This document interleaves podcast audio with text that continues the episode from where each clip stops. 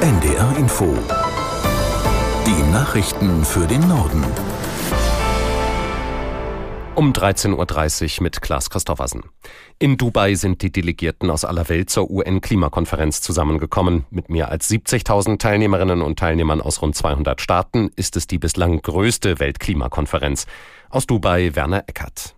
Die Staatssekretärin im Auswärtigen Amt und Klimabotschafterin Deutschlands, Jennifer Morgan, rechtfertigt die hohe Zahl mit der so wörtlich riesigen Aufgabe und der komplexen Verhandlungen und Initiativen, die in Dubai anstünden.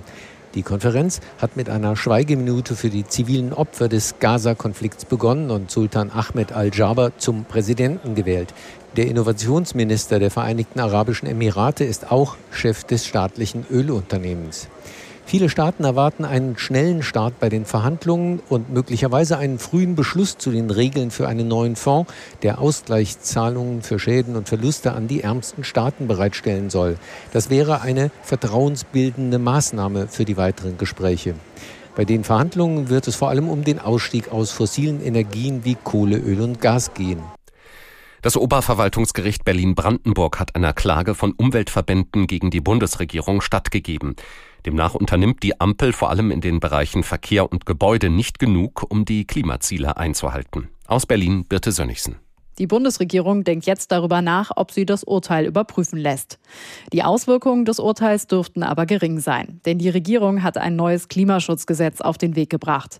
Darin werden die sogenannten Sektorziele aufgehoben. Das heißt, bislang musste jedes Ministerium eigene Grenzwerte einhalten, also klimaschädliche Emissionen begrenzen. In Zukunft will die Bundesregierung eine Gesamtbilanz für alle Bereiche vorlegen. Dann müssen sich das Verkehrs- und das Bauministerium nicht mehr an eigenen Grenzwerten messen lassen. Der Bundestag hat über den Gesetzentwurf der Ampelkoalition beraten, mit dem Abschiebungen erleichtert werden sollen. Konkret geht es darum, die Höchstdauer des Ausreisegewahrsams von derzeit 10 auf 28 Tage zu verlängern. Außerdem sollen Abschiebungen künftig nicht mehr grundsätzlich angekündigt werden. Bundesinnenministerin Faeser von der SPD sagte, der Rechtsstaat dürfe sich nicht auf der Nase herumtanzen lassen. Die grünen Abgeordnete Polat kritisierte dagegen, der Gesetzentwurf sei ein Eingriff in elementare Grundrechte.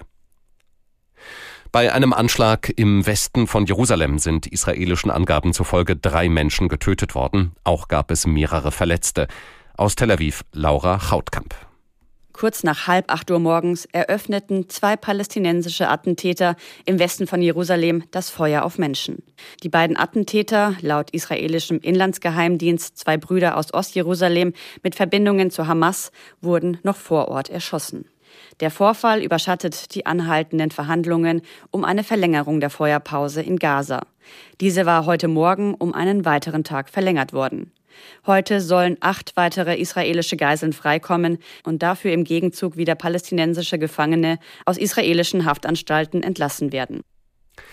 Nachdem mit Sarah Wagenknecht mehrere Mitglieder die Linke verlassen haben, stellt sich die Partei jetzt auch im Bundestag neu auf. Die 28 verbliebenen Abgeordneten wollen als Gruppe im Parlament weitermachen.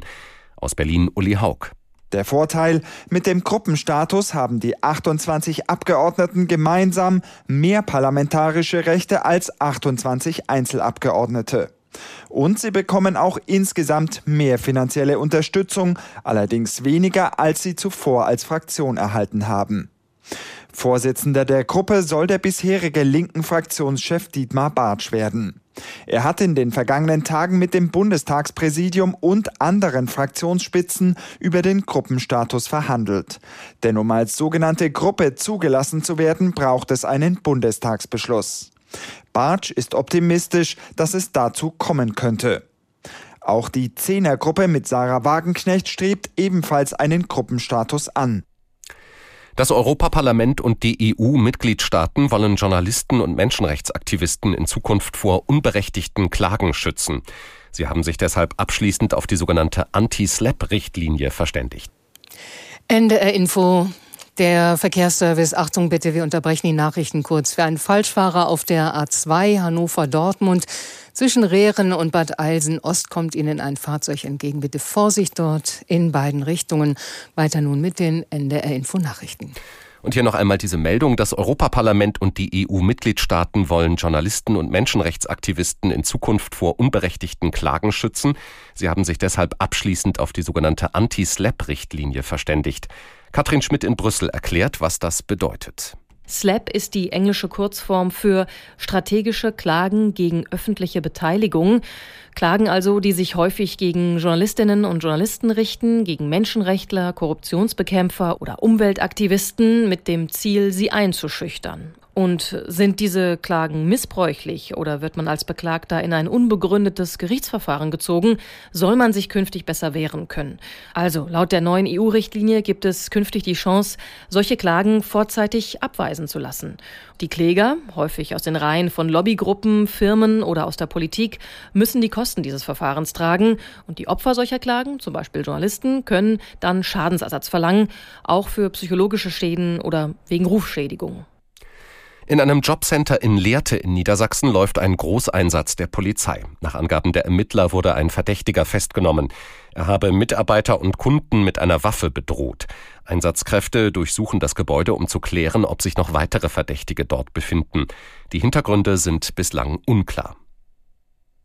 Die Zahl der Milliardäre, die ihr Vermögen einer Erbschaft verdanken, nimmt weltweit zu. Einer Studie der Schweizer Großbank UBS zufolge sind 137 neue Milliardäre zwischen April 2022 und April 2023 hinzugekommen. 53 von ihnen haben demnach ihren Reichtum geerbt. Laut UBS werden immer mehr Gründer älter, sodass sie ihr Geld an die nächste Generation weitergeben. Und das waren die Nachrichten.